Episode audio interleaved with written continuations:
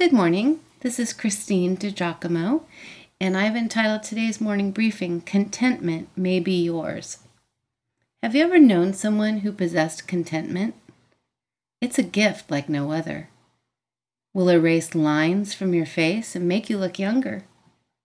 Cannot be purchased and cannot be taken from you.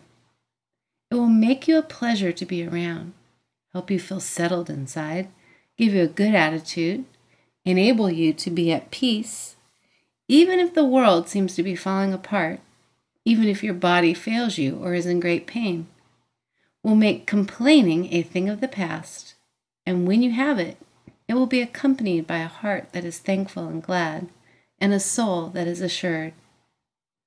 Who is the most contented person you know? Would you say that you are contented? Is your heart at peace? Does your countenance reflect contentment? Do you think you could be content? Since I'm confident that all of us would love to be, let's try to figure it out. In the last couple of briefings, I discussed legacy, knowing your purpose and establishing priorities accordingly, thereby limiting frustrating distractions. I truly believe that knowing contentment is directly related to life flowing out of these. My mom she was the role model of contentment. She grew up so poor. How does the saying go? Poor as a church mouse. The second oldest of 11 children, often living in a tent in the Midwest because her father had gambled away his paycheck.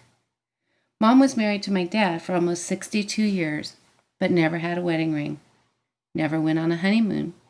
Instead, she was married at the courthouse at noon and went to work packing asparagus in a cannery at three o'clock.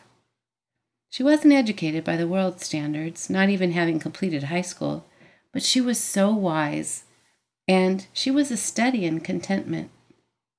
The dictionary defines contentment as satisfaction, but the Greek word used to describe contentment in the Bible doesn't just mean to be satisfied or to have sufficient, but to have an attitude that lets us be satisfied with whatever is available. I remember being deeply impressed with Paul and his ability to be content, even when he was shackled, in pain, and in prison. He said, I have learned to be content whatever the circumstances. I know what it is to be in need, and I know what it is to have plenty. I have learned the secret of being content in any and every situation, whether well fed or hungry, whether living in plenty or in want. Paul passionately pursued God and he lived on purpose. His priorities kept him focused. And then, when he was physically and mentally tortured, he knew, My God will supply all my needs according to his riches in Christ Jesus. Paul knew the source of all good things, and he trusted him. Those verses come from Philippians 4, verses 11 and 12, and then, My God will supply all your needs, from verse 13 of the same chapter. Contentment is for the now. You see, it is not uncommon for us to think, I'll be happy when.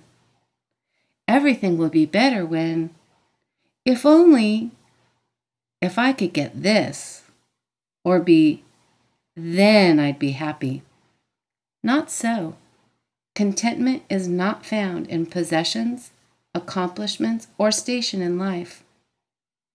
Those are icing on the cake, but certainly not the pathway to inner joy.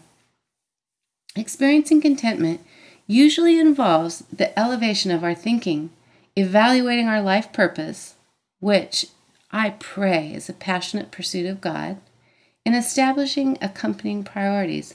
For as Paul later wrote in 1 Timothy 6, godliness with contentment is great gain. Contentment may be yours, friends. Go after it. Passionately pursue it in the Lord. If you'd like to see this in its entirety, you can go to pastorwoman.com, click on Morning Briefings, and the title again is Contentment May Be Yours.